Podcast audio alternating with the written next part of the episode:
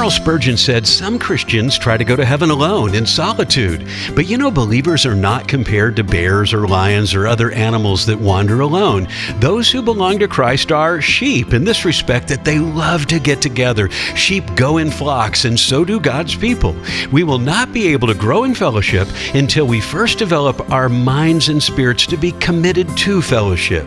In Philippians 2 3, Paul tells us, Do nothing out of selfish ambition or vain conceit. Rather, in humility, value others above yourself.